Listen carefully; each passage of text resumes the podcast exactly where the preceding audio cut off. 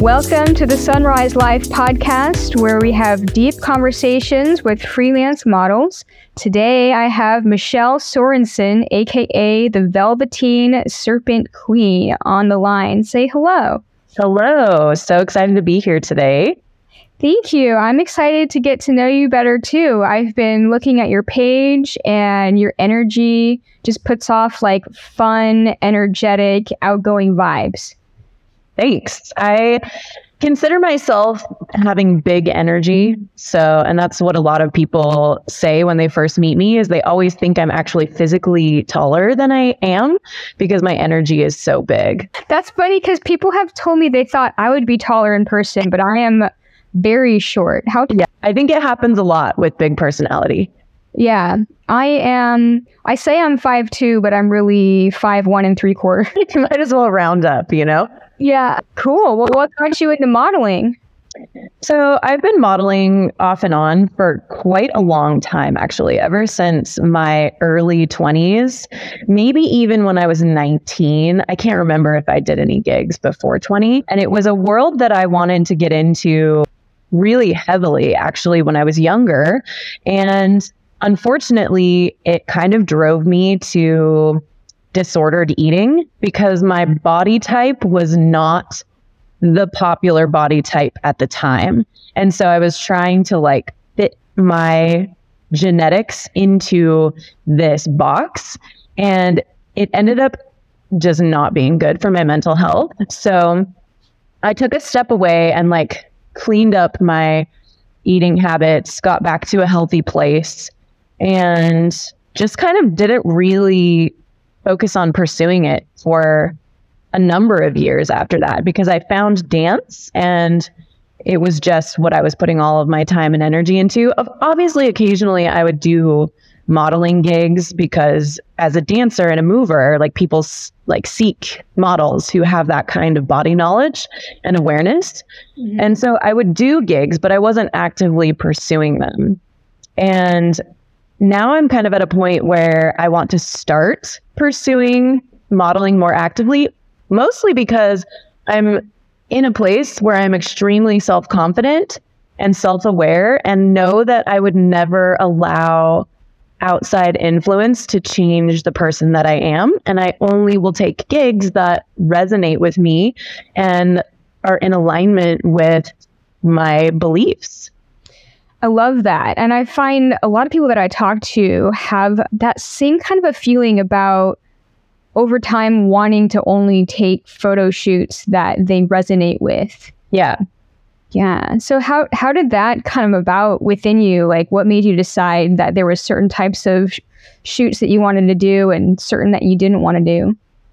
I think it mostly came down to in 2020 I was regularly hiking with my best friend Jen and on one of these hikes I was like, "Hey, like we should get naked and take photos of each other." out in nature. And that was kind of the beginning of an incredible love affair with being nude in nature for me.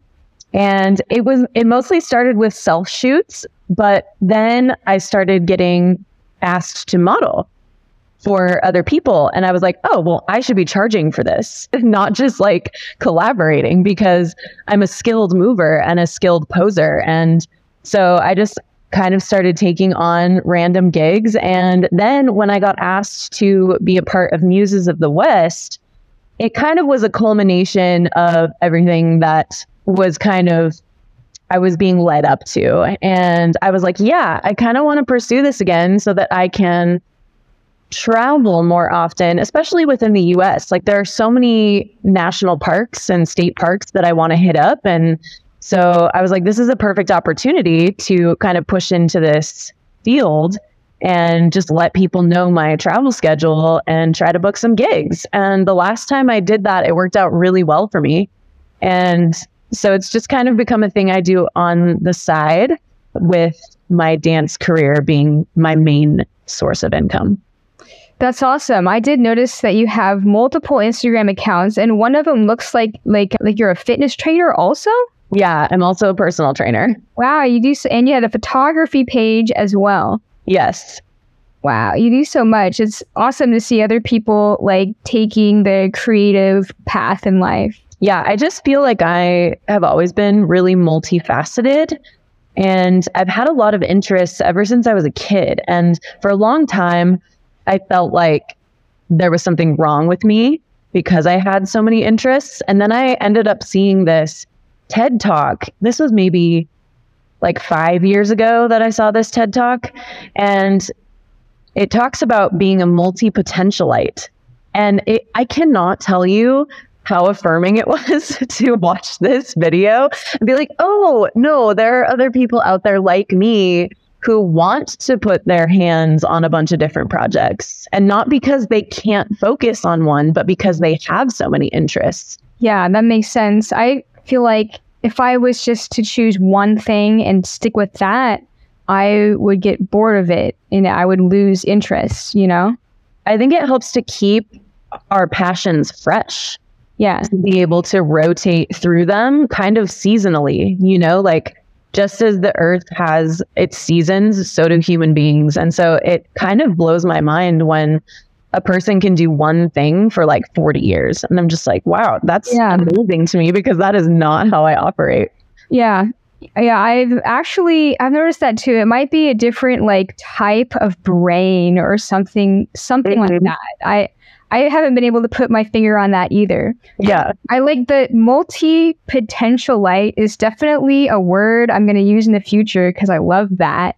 I find that that's a way to keep things fresh, like we were just saying, but also like from a marketing standpoint, uh, it feels like it can be a, a challenge because people on the outside, if they see that you're a model, then they might not take your photography seriously because they saw you in this one box and they can't take their mind out of that box. Have you had any of those problems yet of people just assuming you do one thing because that's how they first met you?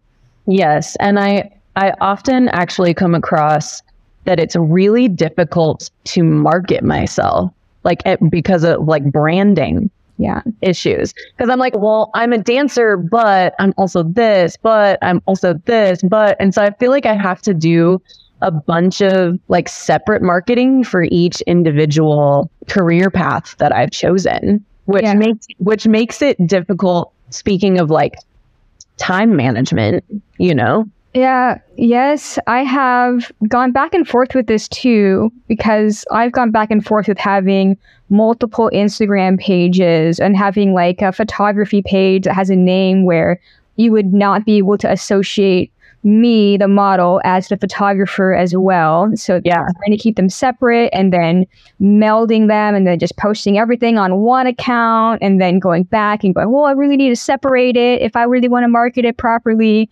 It's a struggle. Yeah, it really is. It really is. And I feel like this society is just built to facilitate being put in boxes more than it is kind of an amorphous really varied type of life. It's just everything has labels now. If you don't like work for the man, you're weird. It's just like hard to fit into a society that likes structure to the point that it's actually detrimental yeah. to our survival. I feel that. I feel that really harshly. And speaking of names, I had a question that I yeah. want to ask you that I find a lot of people that also use Instagram because Instagram is very like a prevalent part of our lives right now, even though I don't always want to admit that, but it is. I noticed that you have a blue check mark on on your account and I wanted to ask a few questions. Yeah. Firstly, do they require you to upload your ID when you get the blue check mark? Yeah, they do. And then do they change your username to your legal name when when they do that? I don't think it has to be your legal name because I my are you talking about the handle? So like on Instagram, my handle is Velveteen Serpent Queen. Yeah. I, I did realize I think in my profile it says my name under that, and that may have been a requirement. It's kind of like I can't remember because it was a while ago. Okay, but that may be a requirement to have your legal name listed. I'd have to double check on that. I guess if it wasn't a big deal for you, if you were already using that name, then right. like if if it didn't majorly affect the way that you brand yourself, maybe it, it wouldn't affect you as much. But other people who really don't want their real names out there for like family or like other career purposes might that might be a deal breaker with the blue check mark.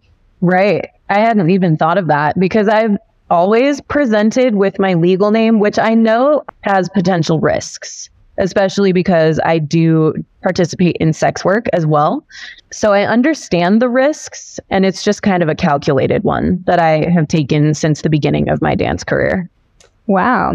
I'd say that what I have derived from all this information for myself out of this major dilemma of like how do you market yourself doing so many different things and having so many different skills is that your name is ultimately your brand like even if you have your photography and your dance and the fitness like right. the people that know you even if they just know you from your personality on the internet if they fall in love with you then they are always going to be a potential customer or or just a supporter in any kind of way. Like because somebody that comments on your posts is still supporting you even if they're not buying something it's still contributing to your presence on the internet which drives traffic right? Right.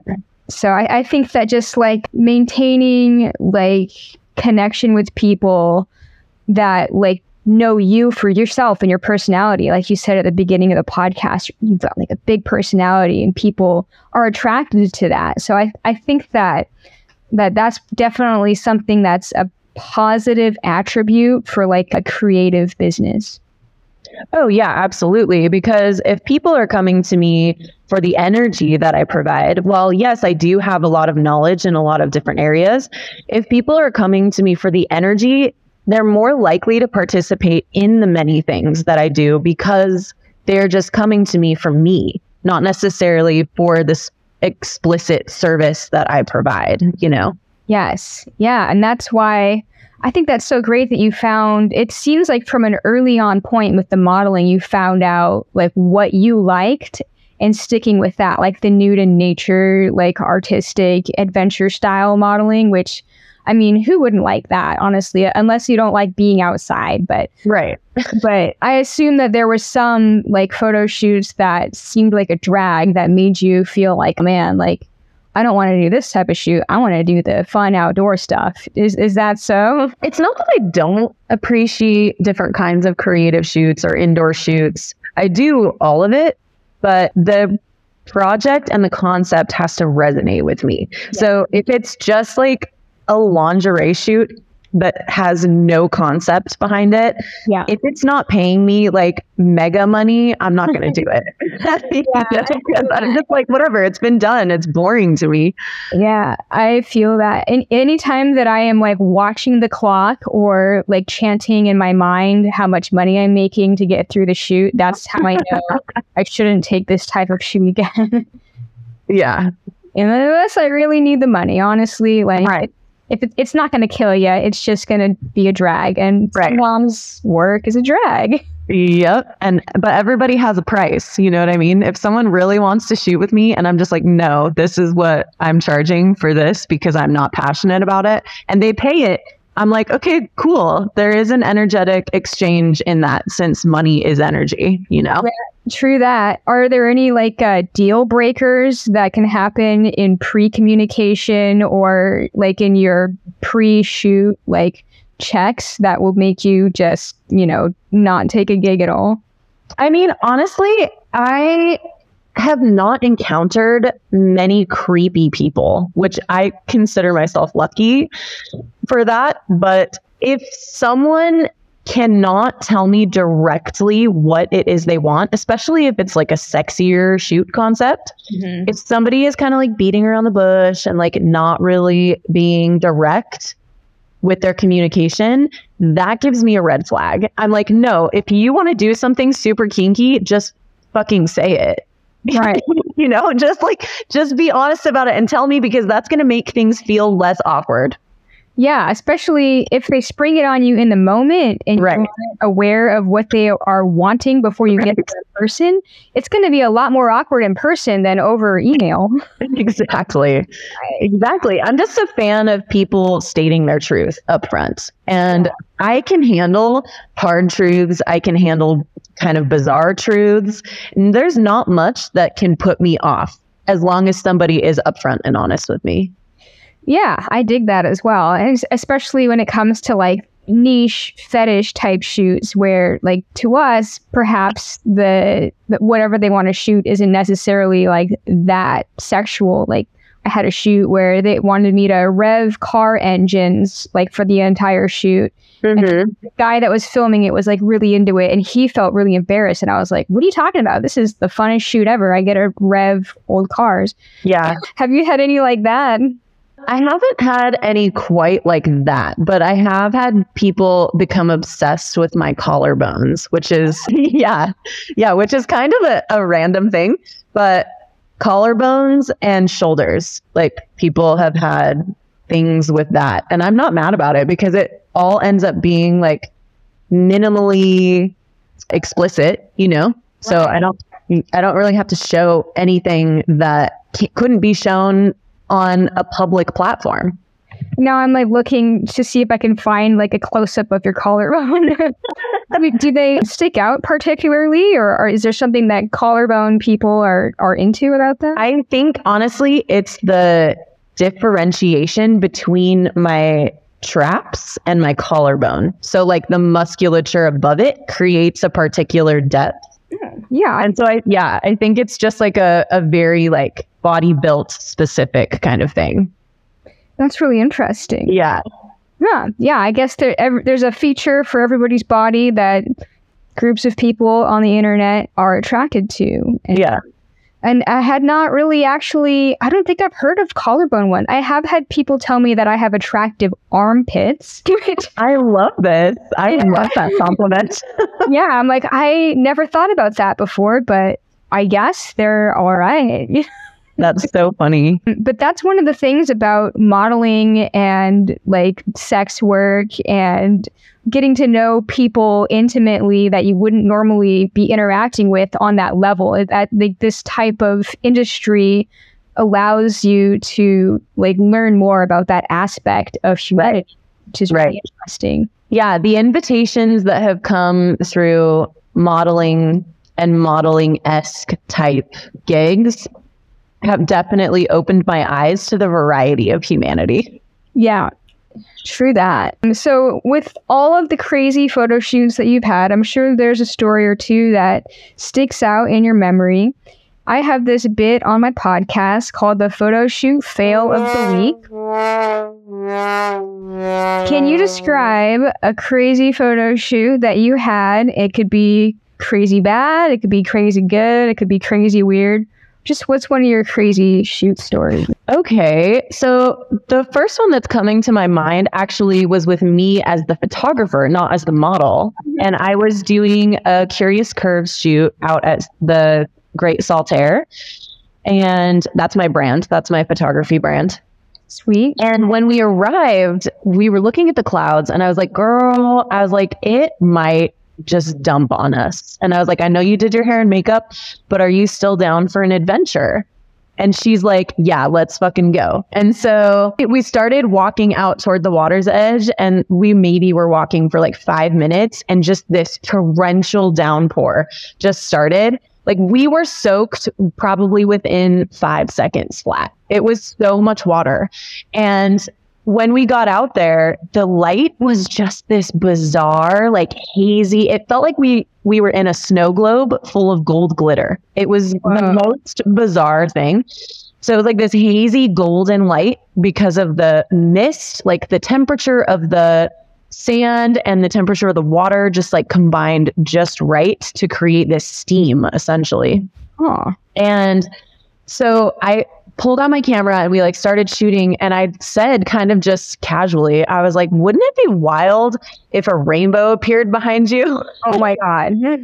And literally probably mm, maybe five minutes later, this beautiful double rainbow happened. Yeah. And I have never had such incredible weather luck on a photo shoot that I've been in or that I've facilitated ever. It was just the most magical thing. And we both walked away from that photo shoot just completely in awe with what we got to participate in and witness. That's awesome. That sounds Yeah. really gas. It sounds like it started out feeling like it might be a tragedy and ended Right. up really magical. Super magical. And I do have the photo of this individual up on my Instagram account. So you can see the rainbow behind her. cool. Is it on your photography page? Yes, it's on my Curious Curves page. I would love to check that out. That's so cool. And you're really lucky that you had a model who was down to like get in the rain because not not everybody is that brave. Right. Especially because it's, I mean, it doesn't matter that it was in a warmer month, the rain is still cold. Yeah. So I was super excited that she was just adventurous and down. Yeah, heck yeah. That's awesome. Yeah, being cold is definitely an element that affects shoots for sure. Yeah. I think as long as you come prepared with different kinds of layers and things to keep your body temp regulated, you're you'll be fine. yeah. Have have you ever done a shoot in the snow? I have. Yeah, willingly myself, like a self shoot, and then also some gigs. Sweet. Yeah, I've definitely learned a lot about how to advocate for yourself through snow photo shoots. Yeah, making sure that you have like time to warm up in between taking photos too is something that is non negotiable for me. I'm like, no, I'm not going to freeze my limbs off for this. We will have planned breaks timed so that I can re warm my toesies, you know? Yes, definitely. That being able to warm up is definitely non-negotiable. I I had a I had a shoot where I got uh, basically kind of stranded in the snow. It was just unplanned. I won't go into the whole story, but basically we we walked through like three foot snow, and then the photographer took a long time to get his lights ready after I was already naked. And then I was getting frostbite. Yeah, I was getting frostbite. So he was like, "Let me go get the car. It's a half a mile away down the road." I was like, What? yeah, nope. The preparation was awful. And then I was like, after that, we need a plan. Like the car needs to be already heated up and not ready for me, like immediately. Yeah. yeah. But uh, sometimes I think people get too excited about like the photo shoot itself until after they've had an experience like that. Yeah. Yeah.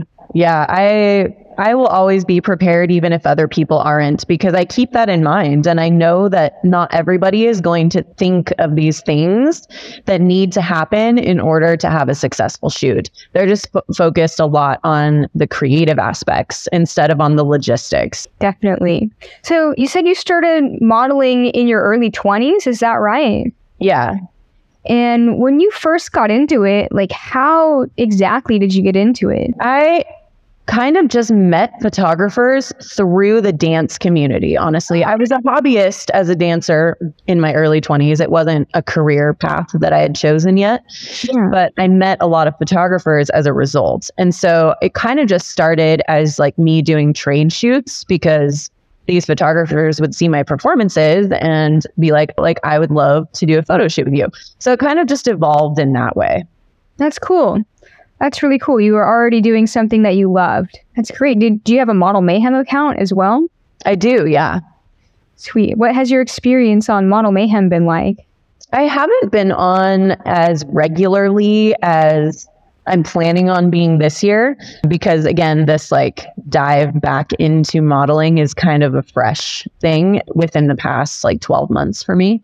Cool. So, I'm going to be a lot more active on there. I've had good experience. I've gotten a few gigs off of Model Mayhem so far since I signed up the past few months and it's been yeah, it's been a good experience so far. That's good. Yeah, it, it kind of is hit or miss. It used to be like the only way to go, but now you really have to have like Facebook, Instagram, all these different platforms to help get the word out about your existence. Yeah. I find that Instagram is probably the best as far as like contacting and meeting with photographers Yeah. virtually. Yeah. And it, it's hard because they don't have as good of a search feature. Like, it's obviously a platform that sort of shuns nudity. Yeah. Like, we are there to be artistic, nude inventors. so, so it does make it hard, the censorship. Yeah, I I agree with you on that point.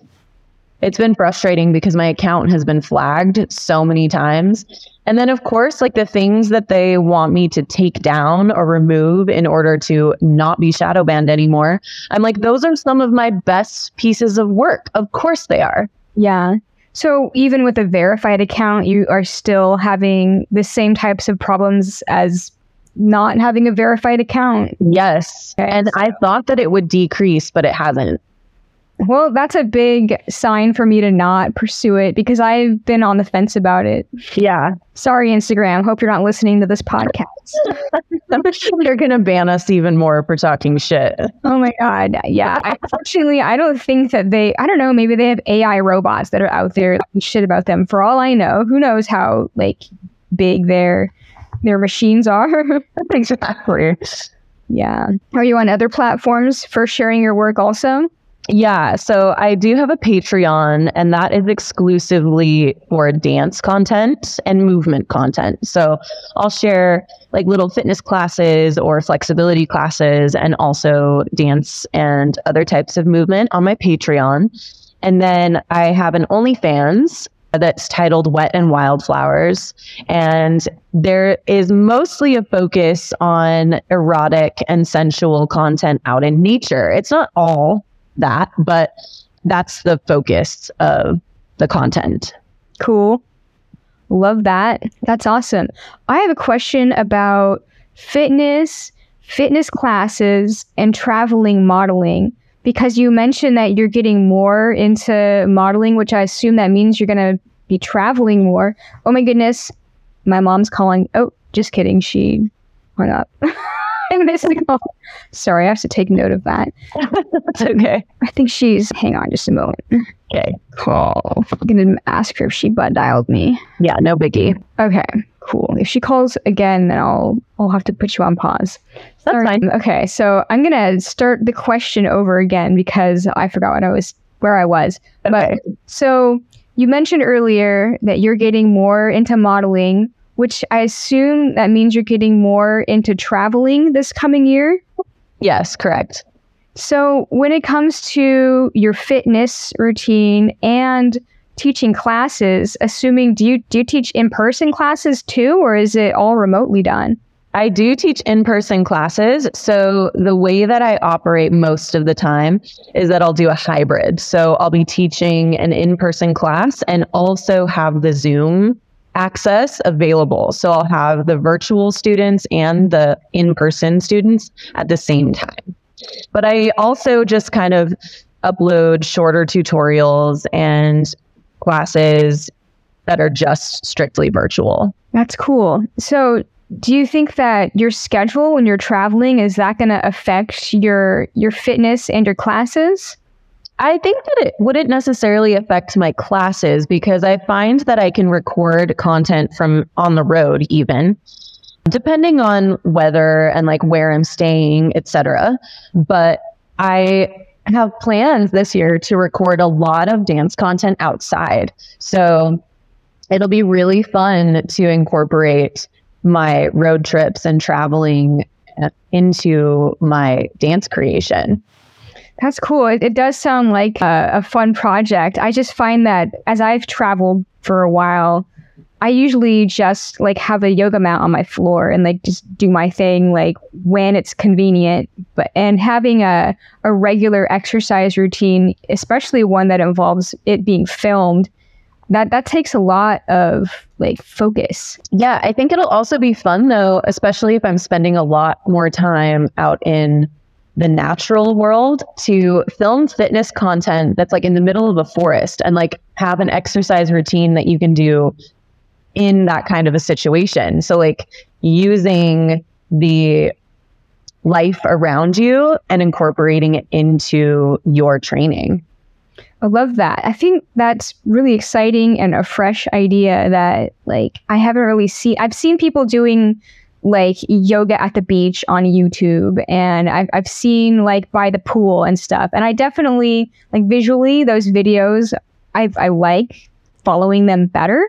Yeah. So, like I think that's a really cool idea that you're doing that and incorporating the environment around you in in your videos. That's yeah. Like if they're just like some broken off tree limbs, like how can you use that in your fitness routine? You know what I mean? Just like yeah, that's cool. I think it'll be really fun. So how did you come up with the nickname Velveteen Serpent Queen? So that honestly originates with my naming of my studio space first. So when I decided that I wanted to open a physical studio space, I immediately landed on the name the Velveteen Serpent. And I'll tell you a little bit about the history of that. So when I was a kid, I would read The Velveteen Rabbit all the time. And I'm not sure if you're familiar with it. Yes, I am actually. Okay. Yeah. So the idea is that when you are loved, you become real. And I really liked the concept of having a space that was a safe space for people to come and grow in whatever ways that manifested through discovering themselves through movement.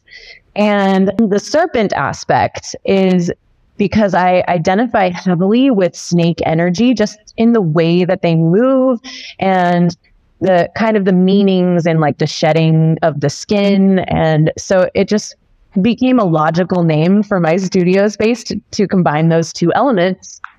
And so I kind of just like based my my title off of my studio name. I love that. That's yeah. really interesting. I'm glad I asked because my curiosity has has been quayed now. Yeah. I move like a snake, in short. That's the short answer. and I love that what you're saying about because people who haven't seen the, the Velveteen Rabbit, like when you are loved, that makes you real. I, I really liked that, especially like the way that you said it. Like now I'm all remembering I, I watched it as a cartoon. I didn't read the book, but I watched it when I was a little kid and yeah. Yeah.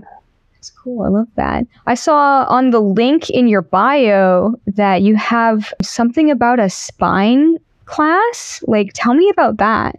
Oh, yeah. So, I, for that class, when I developed it, and I do one every so often, like a fresh one that incorporates different movements and different flow. But I do have one for sale in my online store. And that idea kind of developed as a result of hearing people mostly people with desk jobs like complain about how their back always hurts.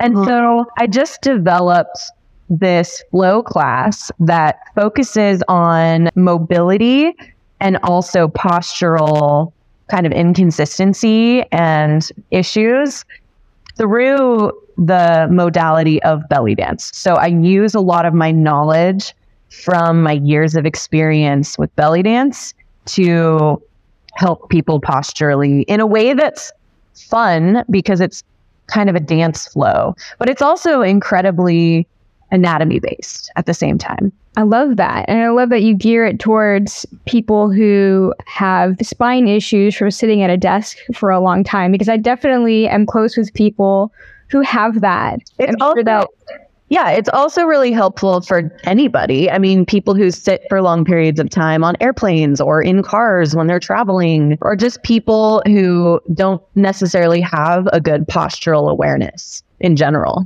Yeah and it's really important. Like i mean that can really debilitate you for life like having a bad back from bad posture or like just not having an ergonomic chair. And so having a, a good spine class yeah i'm i'm i was wondering if it was either that or like contortionism. Have you ever gotten into contortionism yeah so for a long time when I was teaching at a local pole studio, I would go and take the contortion classes from the instructor. And I my focus was primarily on back flexibility. And I got to the point where I was almost able to sit on my head. And then I stopped training. And so that has not been a thing that's been consistent in my life. But I would say that I have above average mobility in my spine. And it's because of the practices that I employ in my movement career. Wow, that's really impressive. I have always wanted to get more flexible, and I have found I learned the hard way just through not being professionally trained. you can overstretch muscles without strengthening them enough. And so I I had to kind of pull myself back from just stretching too hard. Yeah. I think that there, that's why I tend to focus a lot more on mobility, which to me is the combination of strength and flexibility. So it just, I don't know, it benefits me more as a career dancer to focus on that longevity. Cool. I want to take a short little break to tell you about Model Society. ModelSociety.com is a website dedicated to featuring figurative fine art photography for models and photographers. What makes them different than other portfolio hosting websites is that some of those other websites will still host kind of tacky photography or exploitative photos. Model Society screens all of their contributors for quality and authenticity. So you only get the best of the best on there. If you're not a photographer or model, you can still enjoy and appreciate Model Society because they also have newsletters and magazines featuring their best work and new articles each week. Check it out, modelsociety.com. I will also include a link to Model Society in the show notes. All right, now back to our show. I have another question that I'd like to ask that I also ask everybody on the show. I call it the rising phoenix era of your life. Can you describe a situation, and it could be related to your modeling or not, just whatever you want, where you were faced with a challenge that you had to overcome? Interesting. The first thing that's coming to my mind is has to do with my body type, actually. When I started belly dancing, I got a lot of kickback from people telling me that my body wasn't the right type of body to belly dance. And I happened to be really, really thin at the time. This is when I was going through that disordered eating phase mm-hmm. of my life.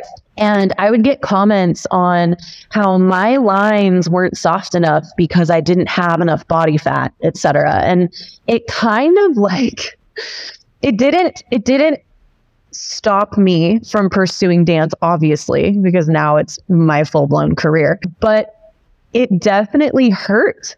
It hurt a lot to hear that i had the wrong body type and wrong is relative you know and made up. It's a made up thing but that's what i was getting bombarded with and I've encountered similar things since then, especially with being a small breasted woman. I've had a lot of dance opportunities not given to me because people have told me that my boobs aren't big enough and that I would, yes, and that I would get more gigs if I had bigger boobs. And I'm like, okay, well, that's not my body type you know? And I have made a pact with myself and my best friend that she and I will never get any kind of elective aesthetic surgery. So we are committed to aging naturally. And I think the embrace of that ideal is what honestly helped me ultimately fall in love with myself. And because once I committed to myself and to my body the way that it is, the more love I had to give to it. And I feel really grateful that I didn't allow all of these comments to affect my self worth in a way that halted my progress. Wow. That's, first of all, I never would have thought that the dance community would say that you needed bigger boobs because to me mm-hmm. it feels more like a, a glamour photography thing yeah but that's just so strange i when i visualize a dancer. I do visualize. I mean, I don't visualize. I don't even think about what size boobs are, but Yeah. maybe I- it's just that I'm not in that community, so I don't like. I maybe I just don't know enough about like the the standards or whatever that they hold. But that that did surprise me when you said that. Yeah, I think it's mostly related to the belly dance world since the costumes are very like focused on they're they're quite revealing in the tops and also the midriff. And I think just like culturally, that's just something that is more present is like a thicker body type. And so then when I come in with really small breasts and a six pack, people are like, wait, you don't fit the stereotype of a belly dancer. And so I get questioned a lot on that. Wow. That must be frustrating. I couldn't imagine because you do all this work with your movement and it just seems to be like the fuel of your life in expressing yourself. I can't imagine how frustrating it would be for just like the elements of your natural body to seem like a hindrance to people in the community. Yeah. It's bizarre to me because I have never been one to subscribe to the idea that someone needs to look a certain way to do a certain thing. Would you say that dancing and or modeling have helped you get past those eating disorders and past those insecurities despite what those people have said? Absolutely. Especially when I started joining the aerial community and the circus community, because in order for me to gain strength and gain ability and skill to put myself in a place where I was doing things smart and not injuring myself, I had to fuel my body properly. And it made me focus a lot more on nutrition instead of on aesthetic, which in turn ended up contributing to the aesthetic of my body because I was just focused on health and fuel and energy. I love that. Nutrition over aesthetic. And then with your strength, when it comes to like getting stronger with your body in general, I find that getting your body stronger in turn helps make other areas of your life have more strength as well. Oh, absolutely. I think it's just the feeling of being more capable, you know? Yeah, and and when you're, you know, getting yourself to do these things that are hard, you know, like I don't know, push-ups or lifting weights or whatever, like just the the the pain of the the things that are hard and getting through that physically helps you get through other things that are possibly emotionally painful. Oh, I completely agree with you. I think that there is a lot of importance to putting yourself in places of discomfort. And I, I wouldn't even say like making it so that you can tolerate pain. I would say making it so that you can sit with discomfort because the pain of going to the gym and lifting weights isn't really like painful. It's just uncomfortable because your body is making peace with this new resistance or this new level of cardiovascular intensity depending on what you're doing and it it doesn't feel nice at first Yeah. being able to like sit with the discomfort of starting something new i think is across the boards you know one can definitely give you strength in another Or uh, just even the anticipation of like going to do a workout, like putting on the clothes and like going there and doing it, I think stops a lot of people at first. But having that that habit repetitively over time makes it much easier. Yeah. And that's the thing I love about weightlifting in particular is that when you start to see the changes, you're like, this, this is why I'm doing this, is because now I can lift my suitcase into the overhead bin by myself. And it gives you this sense of accomplishment that then you're like, all of this discomfort was definitely worth it for the confidence that came as a result. Yeah, I love that. Yeah, just what we do physically with our bodies definitely affects every area of our life. And and with photography, like being photographed, for me in particular, I feel like I had insecurities about myself that over time just the interaction with photographers that I had and like seeing nice photos coming out of shoots helped me get over any like issues that I had with my own body. Did, did you have a similar experience with that as well? Yeah, so I would say that the aerial world and the circus world was another place that kind of started this for me. But with pole, the further up you get in the levels and classes, the less clothing you wear because you need more contact of your skin with the mm-hmm. pole. And so seeing my body repeatedly in front of a mirror, not always in like flattering light, mm-hmm. and and seeing the way that my skin would get pulled on from the circus apparatus, and like seeing the cellulite be pinched, and and just like becoming desensitized in a way to my perceived flaws made it so that they were no longer an issue when I would be exposed in other circumstances. So I think that it it helped boost my confidence in modeling having this exposure. And I think that it could have been the other way around had I been pursuing more modeling instead of the circus arts, you know? That's really interesting. I hadn't really thought about before. Like, I don't have as much experience with pole, mainly just, you know, I've played on one a few times and I'm I don't I can't really do any cool tricks. But you're right. The skin is what is gripping onto it, which is why, yeah, you know what? I didn't actually know that. I bet a lot of our listeners didn't really think about like when you are using the pole, you need to be wearing less clothing for the grip. So yeah. that's that's very fascinating. Yeah. And so it just kind of desensitized me to my own perceived flaws because I saw them over and over and over and over. And if there's one thing that I could recommend to anybody who is really actively trying to overcome their body dysmorphia is to look at yourself more. Yes, it is uncomfortable. It's going to be super uncomfortable at first, but just standing in front of a mirror and looking at yourself, even once a day, is going to drastically change the way that you perceive your flaws because you're going to become more familiar with yourself and be like, this is just how things are, and I can accept that. And you can accept these things that you consider perceived flaws and still work on yourself. You know, it's not it's not that you're just resigned. It's that you can make peace with the things that you feel are not perfect. Amen to all of that. Definitely. Yeah, that's really fascinating. The dance itself helped build the confidence so that you weren't like worried so much about cellulite or stretching skin or whatever at photo shoots. Yeah.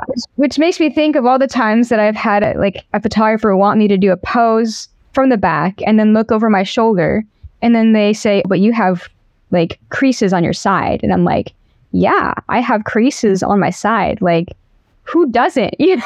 Yeah, you're like, I have a body. Do yes. are you not familiar with shooting models with bodies? right. You want to Photoshop that out later because if I try and stretch it out, it's going to be a completely different pose. Right. Yeah, that's that's something that I think is super bizarre actually. Is when people are like, "Oh, but I have wrinkles in my skin when I when I bend." And I'm like, "Well, yeah. Yes. like it's it's kind of necessary because if that didn't happen, your skin would be so tight that you would not want to live in your body.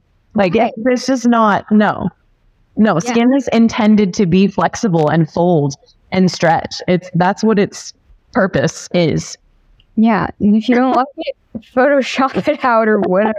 Photoshop out my skin, bro. Just like. Right. Yeah. Just like the world is kind of strange when you kind of think about it. Yeah. When I was growing up, you know, social media wasn't around. It was the magazines on the shelf at the checkout line at the grocery store that affected my perception of my appearance. Totally. I didn't give much attention to those when I was younger, it was mostly like comments from other people that gave me my lack of body confidence at a young age. Yeah. So people in junior high, there was actually this guy who long term affected my mental health about myself. And it's like I can laugh about it now because I'm in a place where I no longer have that dysmorphia but he, I was really thin And that was just kind of like my natural body type before I hit puberty. I was just a little string bean, you know?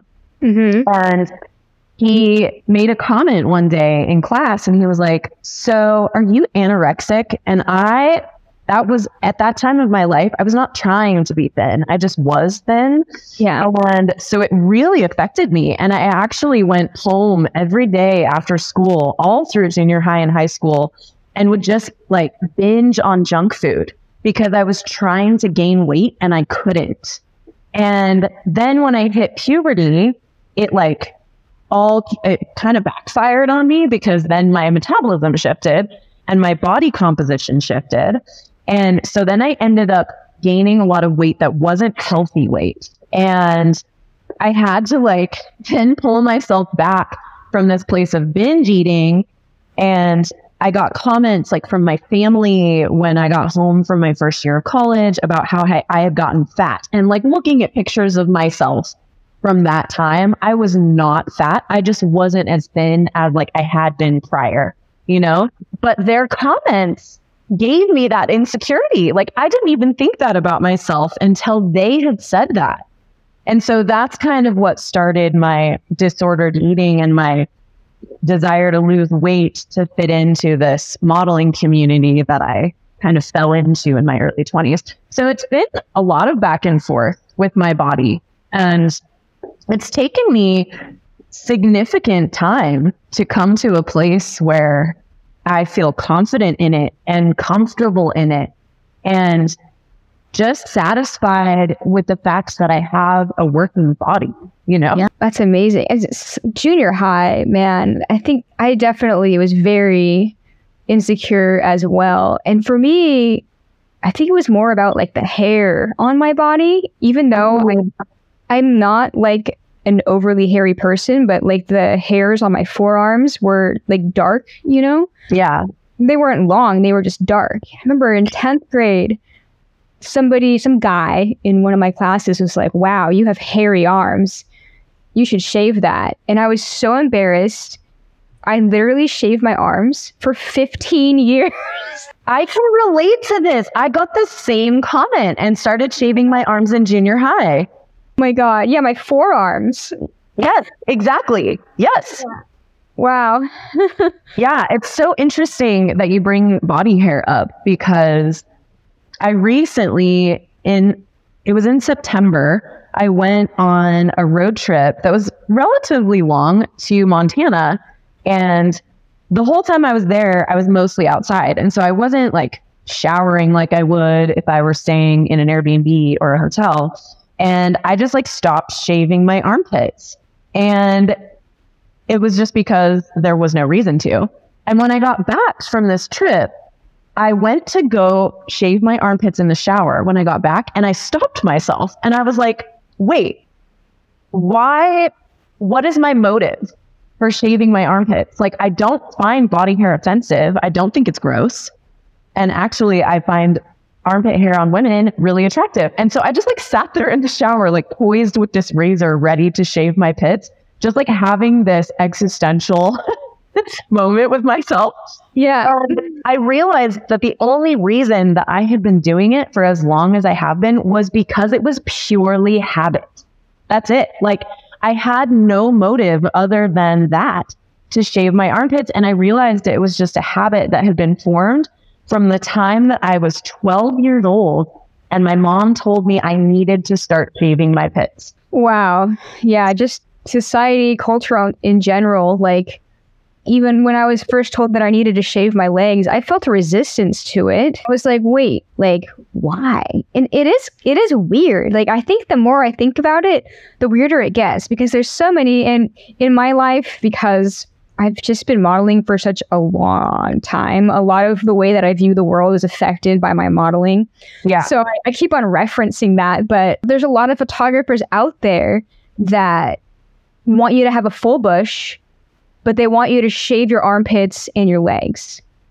You're like, yeah, you're like, "Mm, how is that natural then? Yeah, You know? they like they like the bush, but they think it's unsanitary to have leg hair or armpit hair. And I'm like, well, then you shave your armpits. Yeah, no, I've I've been really resisting anything that kind of looks like an action item, and and that meaning like when people say that something is feminine, like does that have an action item attached to it? Because I am a woman, and my body hair is natural, and I've had it since I was born, and so am I not feminine if I don't shave? Right. That, that doesn't make any sense because no, like as a woman, I have body hair. So innately, that is feminine.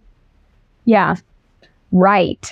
That's an, I like how you put that. And, and it's true. Like, I feel like people should just do with their body hair what they want and not just because we all feel pressured to do so. And, and it's all it's all from marketing campaigns, right? Like Yeah. people didn't start really getting into that until advertisements started telling us that we should. Well, and it's a moneymaker. It it plays into capitalist ideal. If they if people can tell us that we need to have a waxing membership in order to be socially accepted, what are people going to do? They're going to go get a waxing. mem- It's Yeah. just like I don't know. I think our need for approval as a species is so detrimental to our actual spiritual growth. Yeah. And not to mention, a lot of these beauty services are, they're in a way addicting in themselves. Like, like even getting your nails done. Like I was, Right. you always get a shellac manicure. And when you have a shellac manicure, you can't take it off by yourself. You have to go back to the salon and have them like, you know, shave it down and like scrape it off and stuff. Mm-hmm. And then when you're there, you're like, well, obviously, I need another shellac manicure every Yeah. two to three weeks. You know, another 150 bucks. And eyelashes, hair extensions. Like we're not even getting into the the surgical parts of what people do to upkeep their appearance. Right. So, and it, it's all addicting. And I have learned for myself that I'm an addictive personality, and I've had to like check myself on some of these things. Yeah. And I think honestly, a lot of it is like when you show off these things that you just got done and people are like, oh, I love your nails. Like that just reinforces that pleasure release, you know, where you're like, oh, I got a compliment. And so I should keep doing this. Yep, totally. Yeah, you're right about that. The compliments. I, I I feel like people when they compliment your nails, like if I compliment somebody else's nails or outfit, it's because I'm trying to come up with something to talk about that's positive, and Yeah. it's always easy to be like, I love your necklace, I love your nails, love your outfit, or whatever. And those those are like usually the fair game things to like bring up to you know, compliment somebody on.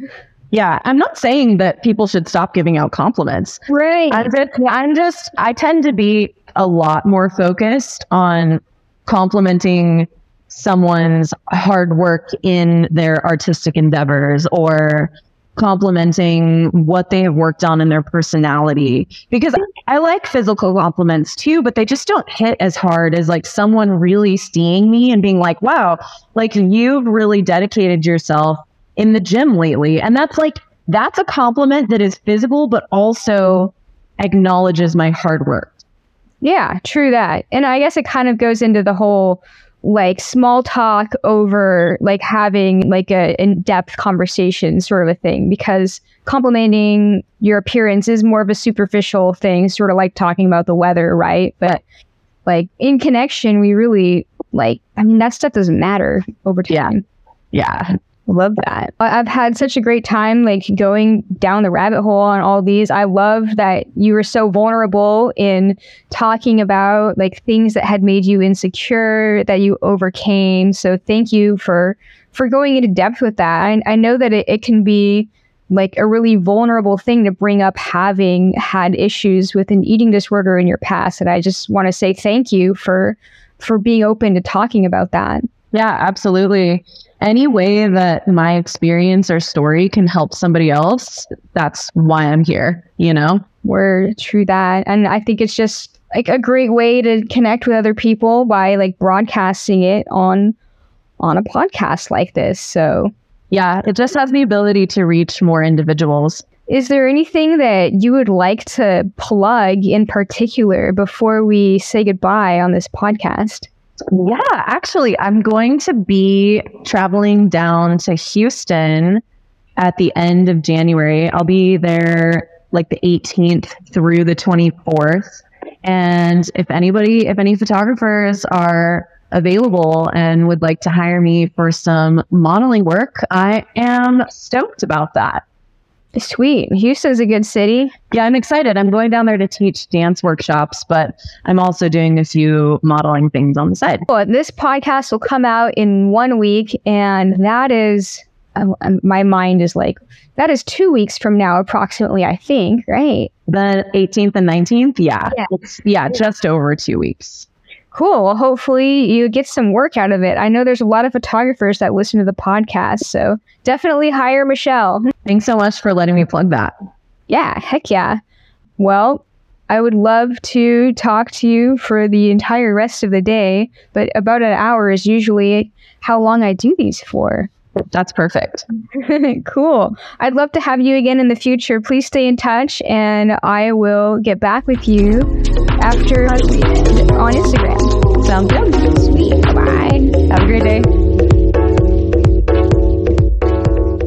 I just wanted to thank you so, so much from the bottom of my heart for listening to the Sunrise Life podcast. I am so grateful every time somebody comments or sends me a DM saying that they love the show. If you would like to help other people find out about the Sunrise Life podcast, it would be immensely helpful if you could subscribe on whatever platform that you regularly listen to Sunrise Life on. And if you could leave a rating, that would make me smile so hard.